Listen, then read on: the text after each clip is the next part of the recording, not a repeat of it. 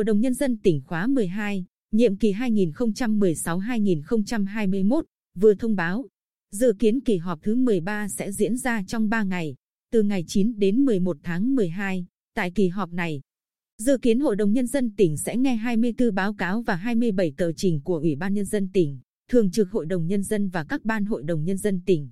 Thông báo của Ủy ban Mặt trận Tổ quốc Việt Nam tỉnh về tham gia xây dựng chính quyền 6 tháng cuối năm 2020 và các báo cáo của Tòa án Nhân dân, Viện Kiểm sát Nhân dân và Cục Thi hành án dân sự tỉnh trình kỳ họp.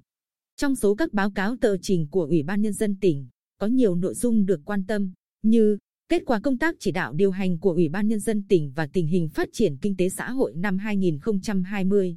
nhiệm vụ giải pháp trọng tâm năm 2021, tình hình thực hiện dự toán ngân sách nhà nước năm 2020, báo cáo tài chính nhà nước trên địa bàn tỉnh Bình Định năm 2019.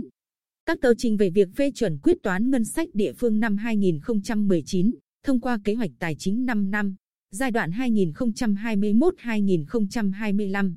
Chủ trương đầu tư và điều chỉnh bổ sung chủ trương đầu tư một số công trình, dự án đầu tư thuộc thẩm quyền của Hội đồng Nhân dân tỉnh đề án phát triển chăn nuôi bò thịt chất lượng cao trong nông hộ tỉnh.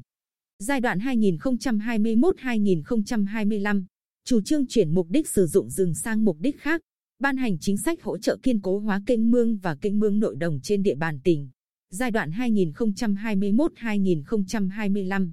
chủ trương điều chỉnh bổ sung bảng giá đất định kỳ 5 năm, giai đoạn 2020-2024 trên địa bàn tỉnh, kế hoạch phân bổ biên chế công chức, biên chế sự nghiệp và chỉ tiêu lao động hợp đồng theo Nghị định 68 năm 2021, miễn nhiệm và bầu bổ sung thành viên Ủy ban Nhân dân tỉnh, nhiệm kỳ 2016-2021.